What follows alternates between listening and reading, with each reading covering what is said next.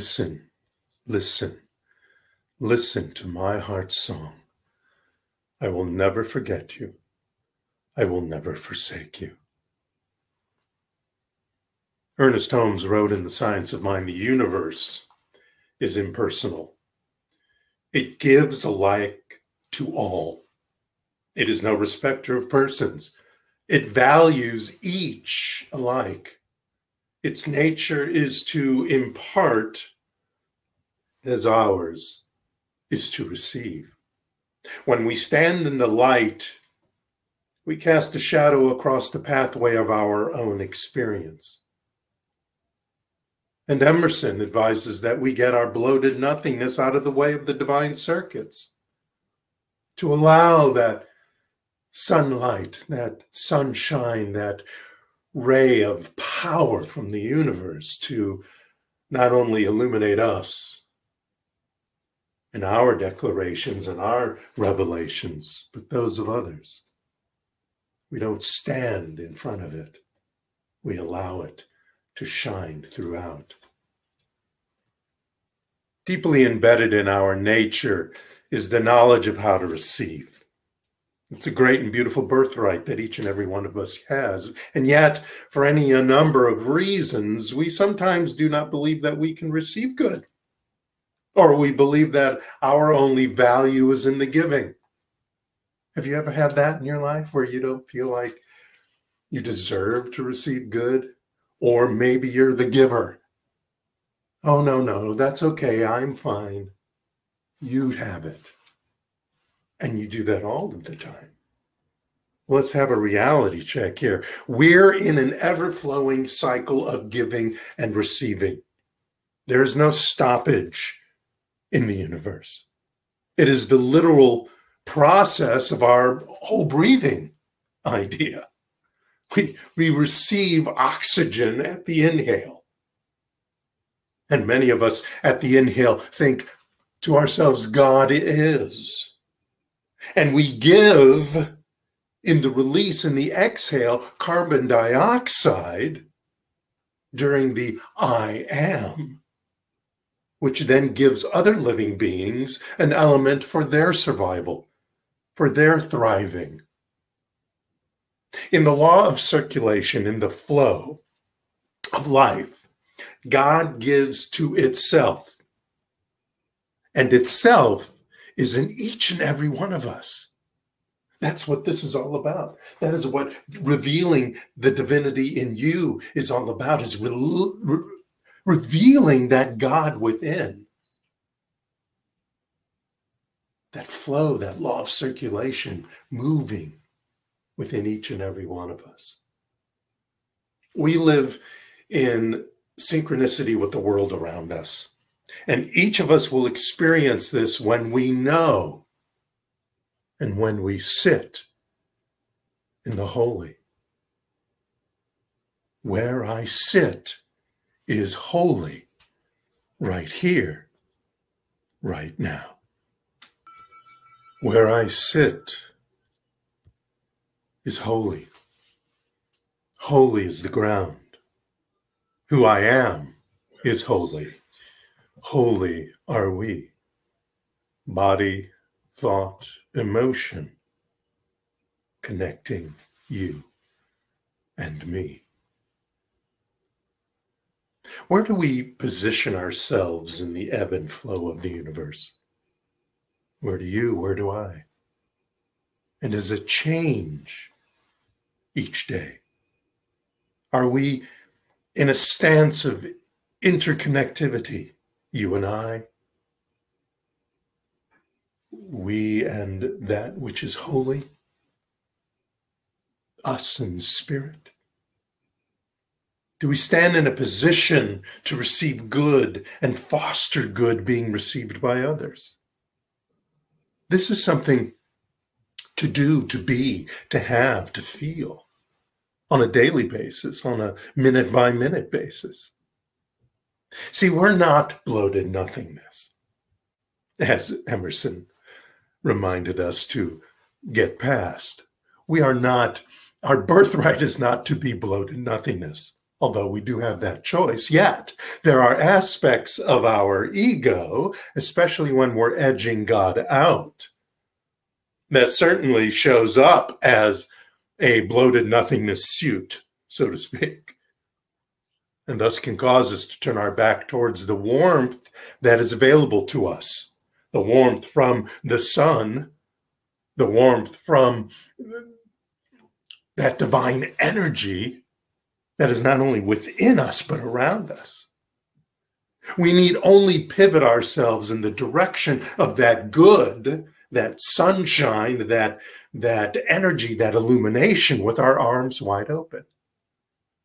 With our arms wide open, ready to receive the sunlight, the moonlight, the intoxicating sound of rain falling, our personal calling being swept off our feet with love, with compassion, all the bounty the universe has to offer. We need only to pivot ourselves, whatever direction that is from the direction we are going, with our arms wide open to receive all of that. So, who's doing that and how much? How much are you doing that? How much am I doing that? For most of us, it's only sometimes. Sometimes we're open to goodness. Sometimes we're open to receive. And perhaps maybe um, it's more than sometimes for you. Maybe you live in a space of receptivity every day, every moment of every day. And if so, congrats on rocking that joy. But maybe your answer is a resounding no. Because you feel like that wide open, wide open arm receptive stance poses too many risks, provokes too many undesirable feelings. Maybe something in your past has kept your arms closed and your heart closed as well.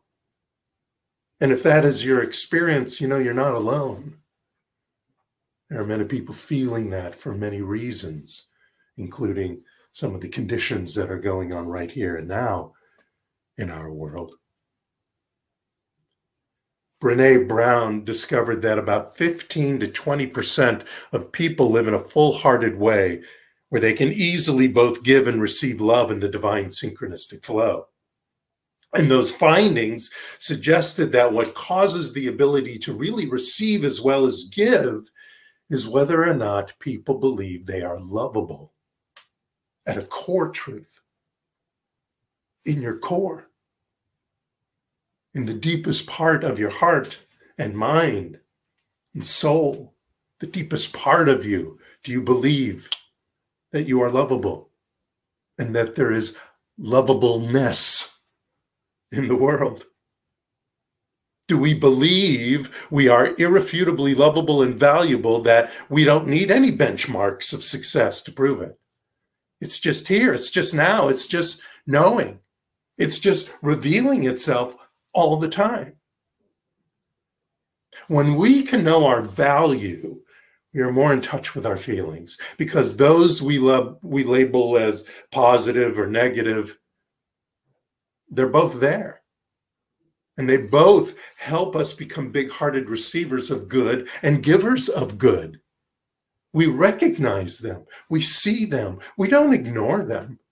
We may turn away spiritually from them and do the work that needs to be done for especially the ones labeled as negative to uh, be less than, spend less time around us and to never return. We may do that, but we do that when we are in touch with our feelings, in touch with our knowing that we are receivers of good and givers of good. And many times to do that, we must take the time to look in between the spaces this month, we've been talking about gratitude a lot. Our theme this month was Project Gratitude. Gratitude is very powerful. As, as you know, it's more than just saying thank you, it's more than just being thankful. It's knowing that there continually is something to be thankful for. That is, it is continuous. It is what we are revealing and declaring. That we experience something to be thankful for. And gratitude, this power of gratitude, is like those carryover minutes that we have in our mobile data plan. The leftovers are reusable. Just like last Thursday's leftovers. You can make a sandwich of turkey and thankfulness moistened with a little gravy and gratitude. You can have a soup of forgiveness, vulnerability, and healing. You can have a casserole of declarations and revelations. You can even make some turkey and affirmation filled egg rolls or wow is me waffles topped with cranberries and mindfulness and divine intelligence. We are intentionally welcome into our lives when we allow ourselves to ingest into our lives the intentional revelation of the divine within. The intentional knowing that no matter what's going around on what's going on around us, we are powerful enough to allow goodness to come in as well as goodness to go out. What we intentionally welcome into our lives or ingest into our minds has a tremendous impact on how wide our heart will be open and how available we can be to receive the goodness we require from the universe, from the law. You know, usually we're taught that we should mostly welcome in benchmarks of power and strength without much, if any, vulnerability and tenderness. Power seems to be worshiped.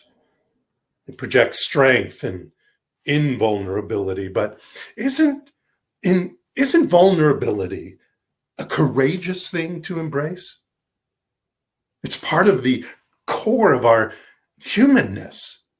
To be vulnerable doesn't mean you're a wallflower. Doesn't mean that you allow trauma to come into your life or any discord to come into your life. Being vulnerable is being open to revealing the divinity within in the many ways that it can. Perhaps being open to this is precisely what makes peace and love and cooperation possible. It is this openness to vulnerability that allows us to receive and reveal the divine within us. And when we do this, there's so much left over for another day. Your spiritual um, piggy bank gets filled up. Your gratitude grotto gets filled up.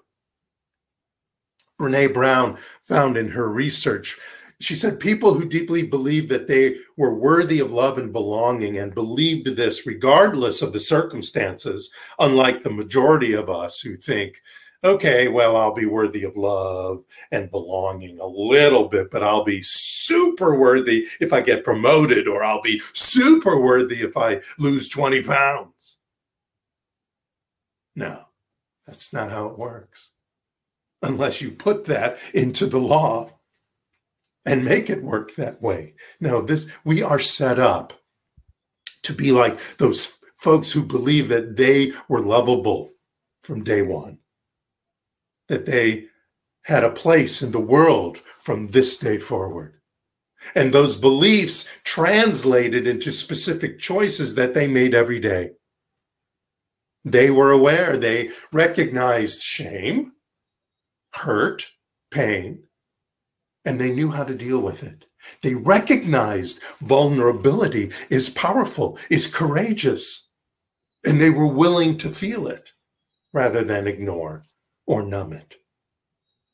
when we welcome our own vulnerability into our lives and the vulnerability of others for that matter, we are well on our way to being grateful at all times and cheerful receivers of goodness and cheerful givers of goodness.